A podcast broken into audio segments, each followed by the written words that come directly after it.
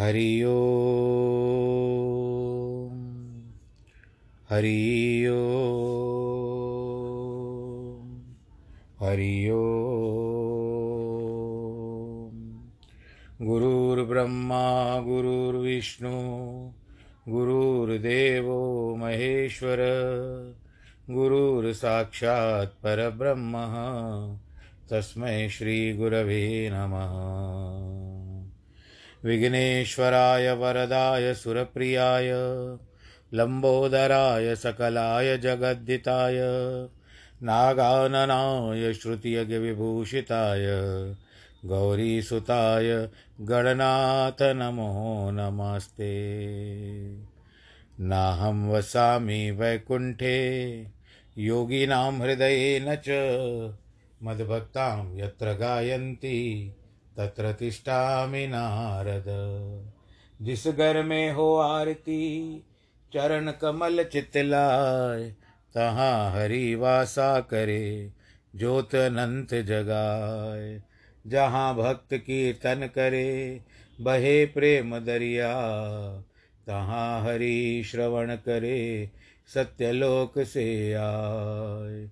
सब कुछ दीना आपने भेंट करूँ क्या नाथ? नमस्कार की भेंट लो, जोड़ू मैं दोनों हाथ, जोड़ू मैं दोनों हाथ, जोड़ू मैं दोनों हाथ।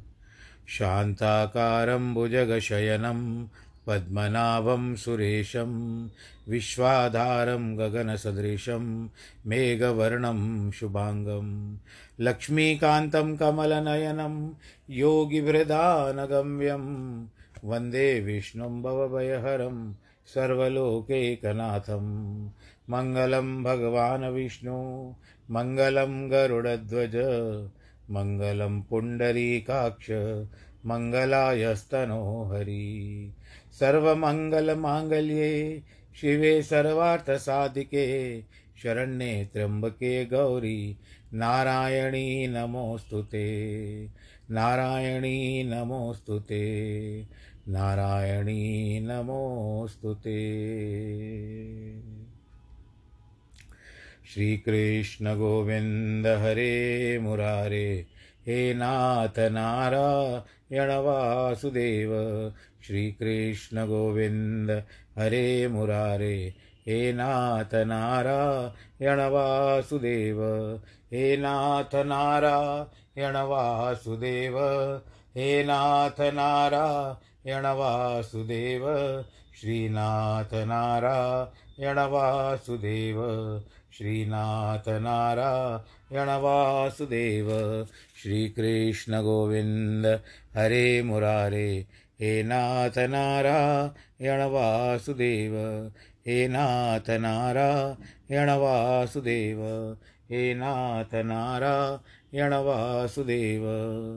नारायणं नमस्कृत्यं नरं चैव नरोत्तमं देवीं सरस्वतीं व्यास ततो जयमुदीरयेत् कृष्णाय वासुदेवाय, हरये परमात्मने। प्रणतक्लेशनाशाय गोविन्दाय नमो नमः।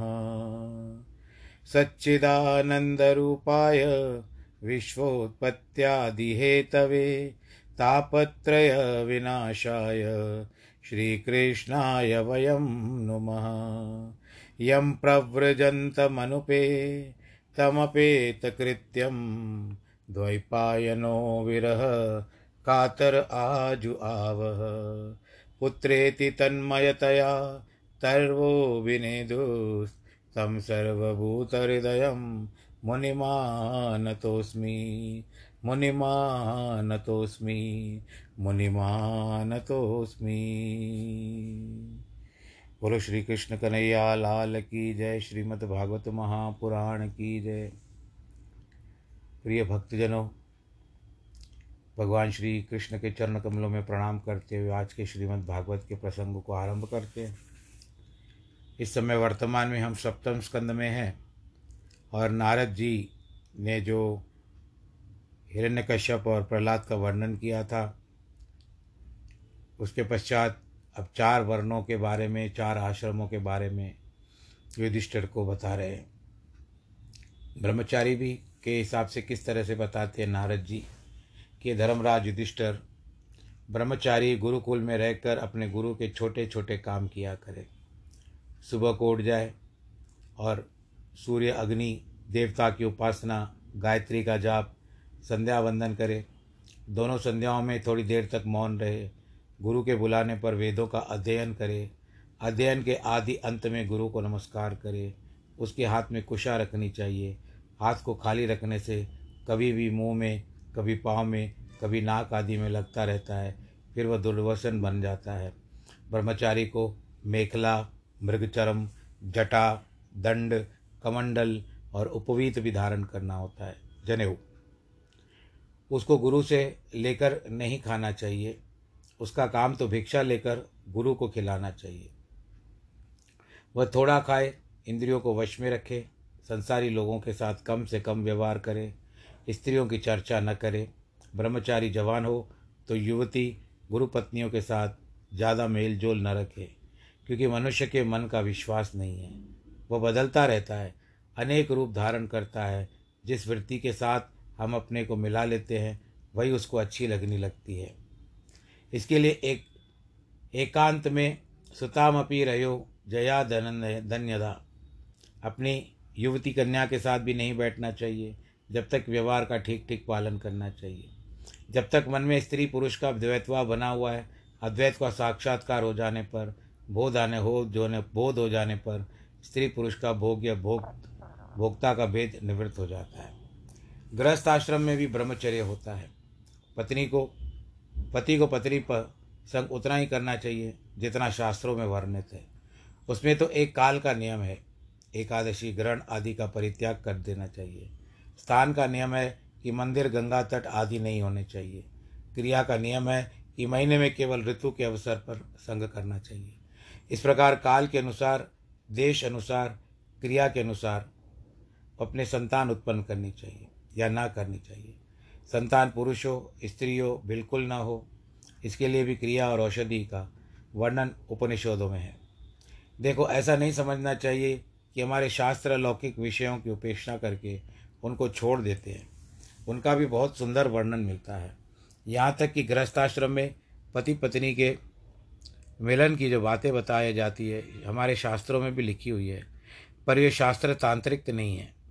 साक्षात वेद उपनिषद है।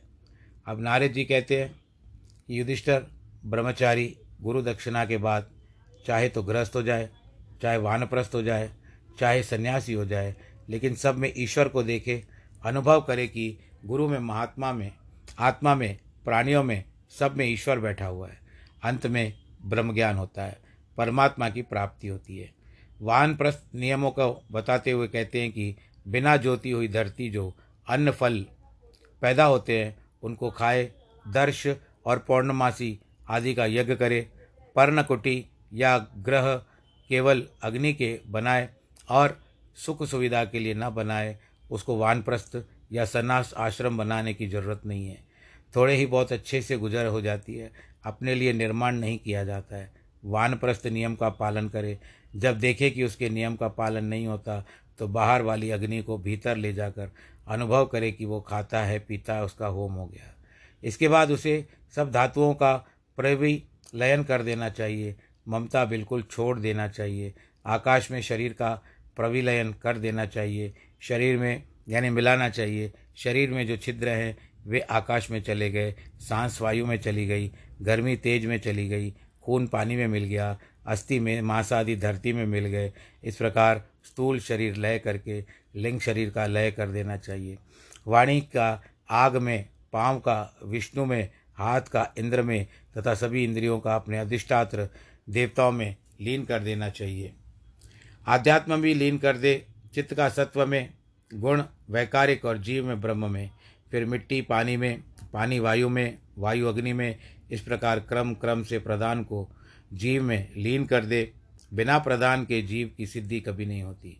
जीव की प्रधानता ही जानता है, इसके लिए जीवात्मा को परमात्मा में लीन कर दे। जब अपने आप को आपने अग्नि का आरोप कर लेता है, तब वानप्रस्थ की जगह संन्यास हो जाते हैं। इस प्रकार क्रम क्रम से लय करने के लिए चिन्मात्र इष्ट और शेष रह जाता है। अब जान लिया कि अद्वय तत्व के सिवाय प्रत्यक चैतन्य भिन्न ब्रह्म के सिवाय कुछ नहीं है। अपना आप ही सब कुछ है। जब ईंधन ही जल गया तो ईंधन ही नहीं रहा तो आग कहाँ से रहेगी? ईंधन कहते हैं लकड़ी को। लकड़ी जल गई, और लकड़ी जलने के बाद आग भी लग गई, वो राख हो गई, उसके बाद लकड़ी कहाँ से होगी? अब नारद जी वर्णन करते हैं धर्मराज युधिष्ठिर, यदि वैराग्य हो, ज्ञान, अभ्यास का सामर्थ्य हो तो संन्यास ग्रहण करना चाहिए। कि अरे गहरे संन्यास शास्त्र में शास्त्र, संन्यास आश्रम में नहीं है, इसके लिए बहुत योग्य अधिकारी होना चाहिए। शंकराचार्य भगवान ने जैसे अधिकारी का निरूपण किया है, वैसे सन्यासी हो तो आज तो उनकी भीड़ दिखाई देती है और न दिखाई दे। उन्हें तो बहुत थोड़े लोगों के लिए सन्यास अधिकार निरूपित किया गया है। सन्यासी का कर्तव्य है कि वह एक गाँव में एक रात्रि तक निवास करे। चातुर्मास में भले ही एक जगह रहे। चातुर्मास आप समझते हो, जब चौमासा जब शुरू होता है, उस समय में बारिश बहुत होती है तो वह उस समय रह सकता है, एक ही स्थान पर रह सकता है, अन्यथा एक रात्रि एक स्थान पर रहे। लेकिन बाकी समय में एक ही गाँव में एक दिन रहे। पृथ्वी पर विचरण करे। पहले बात तो यह है कि वस्त्र पहने ही नहीं। यदि पहने तो कोपिन के ऊपर छोटा सा कटी वस्त्र धारण कर ले। संन्यास के दंड आदि जो चिन्ह हैं, उनको छोड़कर दूसरा कोई चीज़ भी अपने पास न रखे। अकेले विचरण करे, आत्माराम, अनपाश्रय, सबके प्रति सुहृत, नारायण नारायण परायण होकर के वह देखे कि सब अपने, सब में आपने आप है, सब और अपना आपा है, वह ब्रह्मी है। रोज सोकर उठे तो सोने लगे तो आत्मदृष्टि से सबको देखे। मृत्यु तो अपने आप ही आने वाली है, उसका अभि अभिनंदन करने की ज़रूरत नहीं है। उसको बुलाने या भगाने की भी ज़रूरत नहीं है। जब भी हो जाए, सो हो जाए। असत शास्त्र में आसक्ति नहीं होनी चाहिए। अपनी जीविका के लिए कोई काम नहीं करना चाहिए। शास्त्रार्थ में कभी भी कोई पक्ष नहीं लेना चाहिए। इस बात का अर्थ है कि सन्यासी व्यवहारत, अनिर्वचनीय, वादी है। परमार्थ में वह सागोचर ब्रह्म है और व्यवहार में सबसे विलक्षण अनिवारण्य वर्णनीय पक्ष का महात्मा है। यदि वह सत्य पक्ष और असत पक्ष को लेकर शास्त्रार्थ करता है तो अपने सिद्धांत से अच्युत हो जाता है। इसीलिए अनिर्वचनीय वादी को शास्त्रार्थ नहीं करना चाहिए। ऐसी दृष्टि होनी चाहिए कि दोनों पक्ष अपने अपने स्थान पर ठीक है, क्योंकि जो जहाँ बैठा है, वो वहाँ का वैसा ही दिखता है। सन्यास को अपने साथ ज़्यादा सन्यासी को अपने साथ ज़्यादा शिष्य नहीं रखना चाहिए। बहुत ग्रंथों का अभ्यास भी नहीं करना चाहिए। व्याख्यान देकर अपनी जीविका नहीं चलानी चाहिए। सन्यासी को नए नए आरंभ चंदा करके बड़े बड़े उत्सव नहीं करने चाहिए। सन्यासी को कोई आश्रम नहीं, उसके चिन्हों का धारण करके छोड़ दे। मतलब है कि दंड वस्त्र को रखे तो चाहे न रखे। उसको देखकर कोई पहचान न सके कौन है, इसका प्रयोजन क्या है? वह विद्वान होने पर भी उन्मत बालकों के समान रहे। युधिष्ठर, इन सम, इस संबंध में महात्मा लोग प्रहलाद और अजगर मुनि के अजगर मुनि कहते थे दत्तात्रेय मुनि को भी। संवाद का उल्लेख करते हैं। अजगर मुनि दत्तात्रेय जी जो थे उन्होंने प्रहलाद को उपदेश दिया था। यह प्रसंग बताया गया है। एक बार कावेरी नदी के तट पर सह्य पर्वत की तलहटी में एक महात्मा धरती पर लेटे हुए थे। उनके शरीर पर धूल लगी हुई थी। वह उनके भीतर पर तेज छिप गया था। सर अचानक प्रहलाद जी अपने अन, अनेक मंत्रियों के साथ वहाँ पहुँचे। मुनि को देखते उनके मन में आया कि जो दंड कमंडल हाथ से, आदि से, वर्णाश्रम आदि से, आकृत वाणी से, आदि से पहचान में नहीं आता, कहीं वही तो नहीं है। वह तो पंचमाक्षसी अवधूत है, कहीं वही तो नहीं है। शास्त्र में भी बताया गया है। प्रहलाद ने महात्मा के चरणों में सिर रखकर प्रणाम किया। उनसे ऐसे प्रश्न करने लगे, यदि कोई छोटे दर्जे का आदमी हो तो तुरंत ही नाराज़ हो जाए। प्रहलाद ने कहा, देखो, देखने में तो आप बड़े मोटे तगड़े लगते हो। जैसे आप खूब भोग करते हो, आपके कल कारखाने चलते हो, उद्यम करता हो, उसको धन होता हो, जिसको धन होता है, उसको भोग की प्राप्ति होती है, और जो भोग करता है, वो मोटा होता रहता है।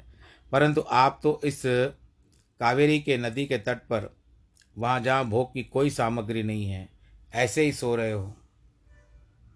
आपके देखने में मोटे तकड़े भी लग रहे हो कि आप बहुत होशियार हो।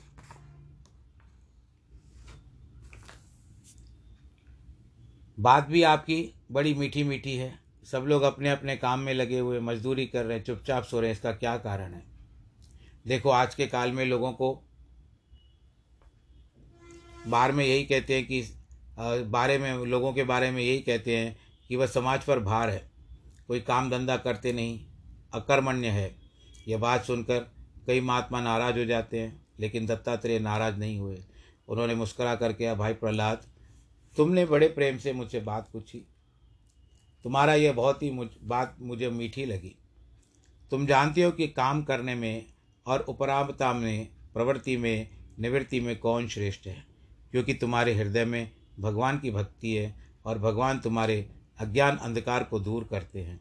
फिर भी तुम सुन लो देखो, तृष्णा संसार रूपी नदी को बहती रहती है। चाहे कितना भोग करो, उससे यह तृप्ति नहीं होती।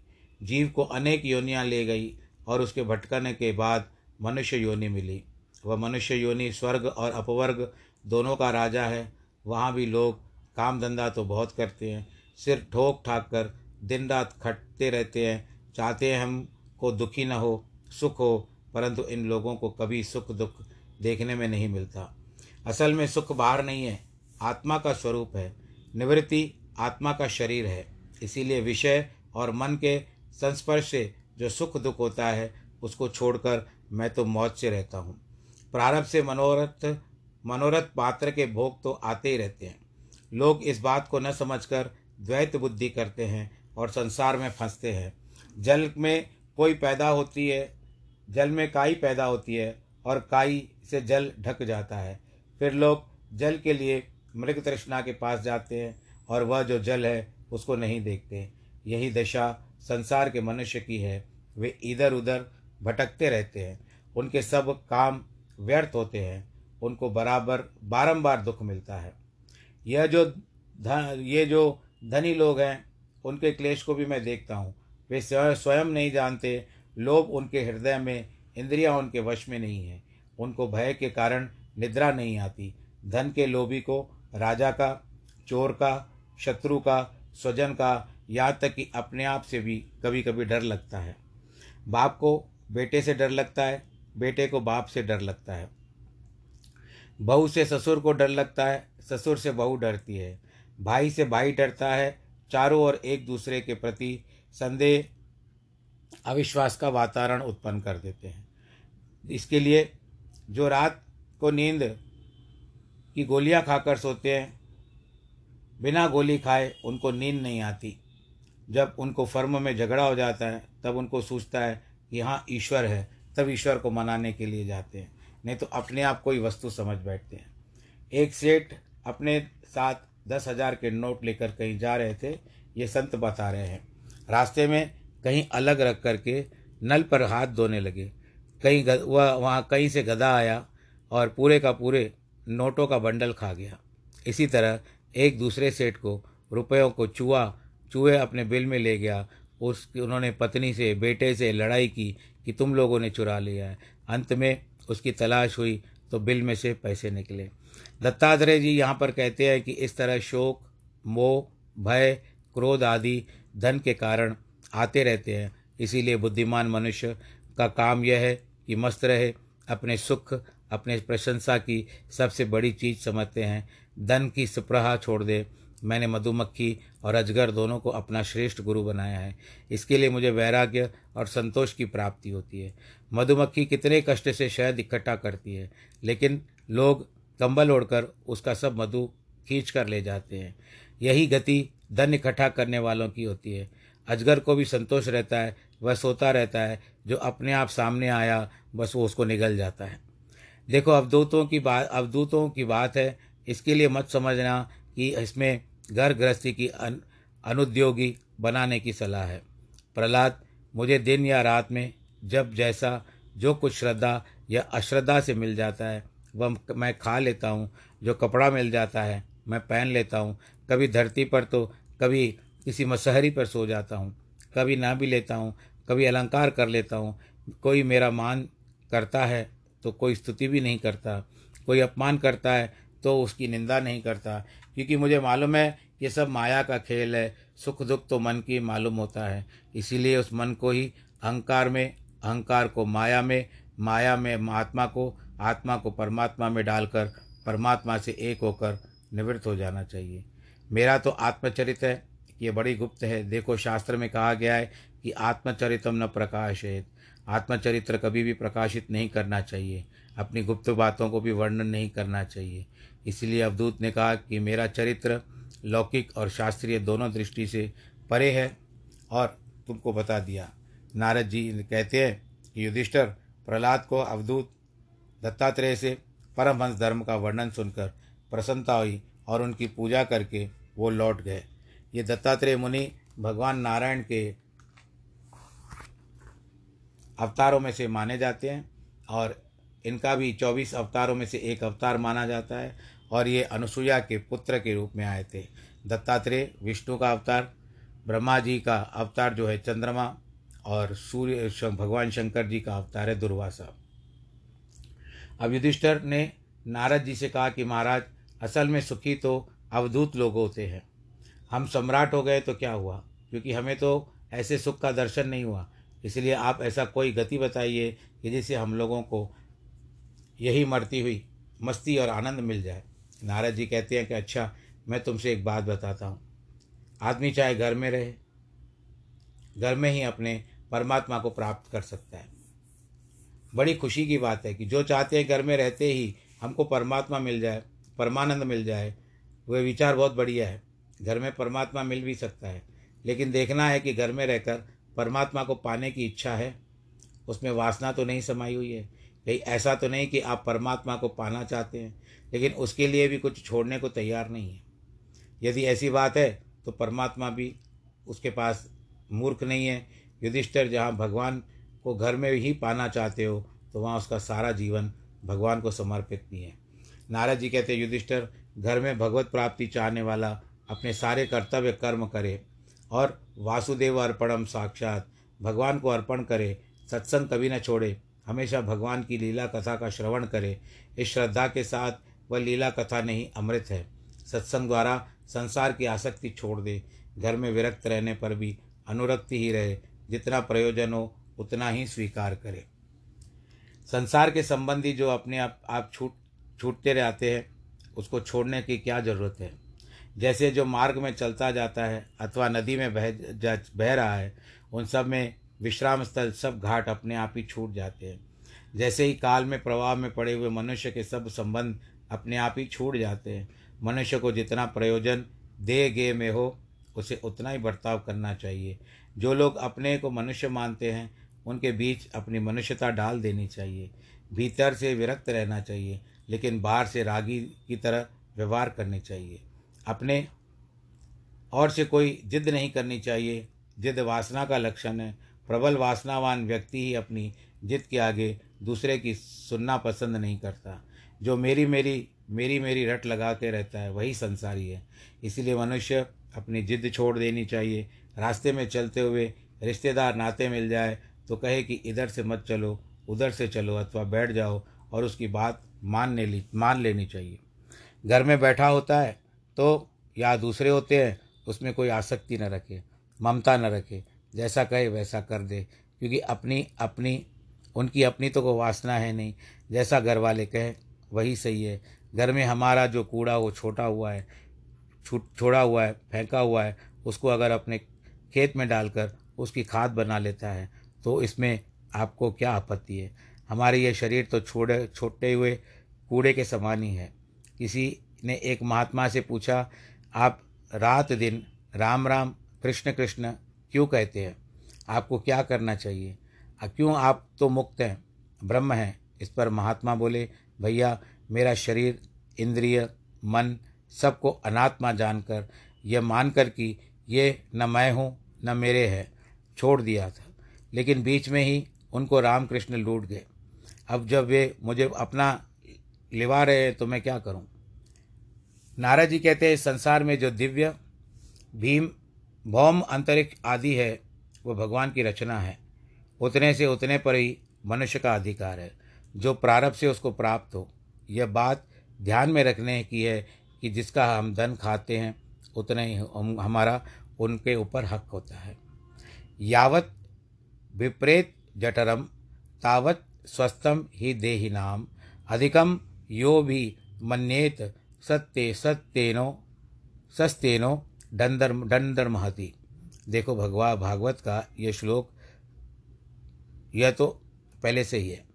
जब से श्रीमद् भागवत मिलता है, तब से इसकी श्लोक भी मिलता है। इसका अर्थ है कि मनुष्य का संपत्ति पर उतना ही अधिकार है, जितना उसका भरण पोषण हो जाए। जो इससे अधिक को अपना मानता है, कहता है कि यह भी मेरा है कहने का अभिप्राय यह है कि तुम संसार की वस्तुओं को केवल संरक्षक हो सकते हो, सेवक हो सकते हो, परंतु तुम्हारा स्वामित्व नहीं होता। जैसे सारी प्रजा भगवान की है, वैसे ही सब की सब वस्तुएँ भी भगवान की है। जिसकी गंगा जी है, उसकी चिड़िया है। एक संत कवि ने कहा है कि राम दी चिड़िया, राम दा खेत, खाओ चिड़िया, भर भर पेट। इसमें अपना पराया कुछ नहीं है। भगवान की गंगा कोई पानी नहीं पीता तो तुम रोकने वाले कौन हो? इस संसार में कितने भी जीव हैं, पशु पक्षी हैं, जैसे मृग, ऊँट, खर, बंदर, चूहा, केंचुआ, चिड़िया, मक्खी आदि, वे सब अपने अपने बच्चे सरीके ही हैं। देखो खटमल, जुआ आदि भी क्या है। सब अपने पसीने से ही तो पैदा होते हैं। असल में ममता भी दुखी होती है। इसीलिए देश काल के अनुसार बर्ताव कर लेना चाहिए। जो स्वपच है, जिसको या चांडाल है, उनकी कामना भी पूर्ण होनी चाहिए। यही हमको भगवान जी से प्रार्थना प्रार्थना करनी चाहिए। यहाँ एक बड़ी विलक्षण बात होती है कि जैसी कोई बात है, शायद किसी भी दूसरे शास्त्र में मिल सकती है। अपनी पत्नी को भी कभी कभी अपने जैसे कार्य करने के लिए उत्साहित करना चाहिए। उसको प्रोत्साहन देना चाहिए कि आप भी सेवा में संलग्न या हो जाया करो। जया यदर्थर्थे यदर्थर्थे स्वप्राणहन्यात् स पितरम गुरुम तस्याम स्वपत स्वत्वम स्वत्वम स्त्रियाम जह्यात यस्तेन यजितो जित। लोग स्त्री के लिए अपने प्राण छोड़ देते हैं, अपने पिता और गुरु की हिंसा कर डालते हैं। ऐसे पत्नी पर जिसने अपना सत्व छोड़ दिया है यह मेरी है, मैं इसका हूँ, तथा पति अपने, प्रति अपनी ममता छोड़ दे। युधिष्ठर, यह शरीर एक दिन कीड़ा होने वाला है विष्टा होने वाला है यह भस्म होने वाला है। यह शरीर अत्यंत तुच्छ है। फिर यहाँ तो कुछ तुच्छ शरीर में रमना, कहाँ पत्नी में, मानना, और कहाँ अनंत आत्मा। इसके लिए आत्मा कितना बड़ा है जो आकाश को ढूंढ कर बैठा हुआ है? युधिष्ठर गृहस्थ को चाहिए कि पहले यज्ञ करे, लोगों को खिलाए, फिर खुद खाए। खाने के बाद घर में जो बचा रहता है, उसको भी अपना मत समझो। ऐसा करने पर घर गृहस्थी में रहते हुए जो पदवी अवधूतों को मिलती है, वह मिल जाती है। गृहस्थ को देवता, ऋषि पितरों की पूजा करनी चाहिए। अपने आप, अपने अपने अधिकार के अनुसार यज्ञ करना चाहिए। भगवान अग्नि और ब्राह्मणों के द्वारा मुँह के द्वारा भोजन करते हैं। मास मास में तिथि तिथि में, श्राद्ध में जो विधान है, करना चाहिए। स्नान, जप, होम, व्रत, देव द्विजा द्विजाचरण यह मनुष्य का धर्म है। यह घर में रहकर करना चाहिए। संस्कार सब करने चाहिए। दान न देकर देश की, दान में न तो देश की प्रधानता है, न काल की, इसमें प्रधानता है।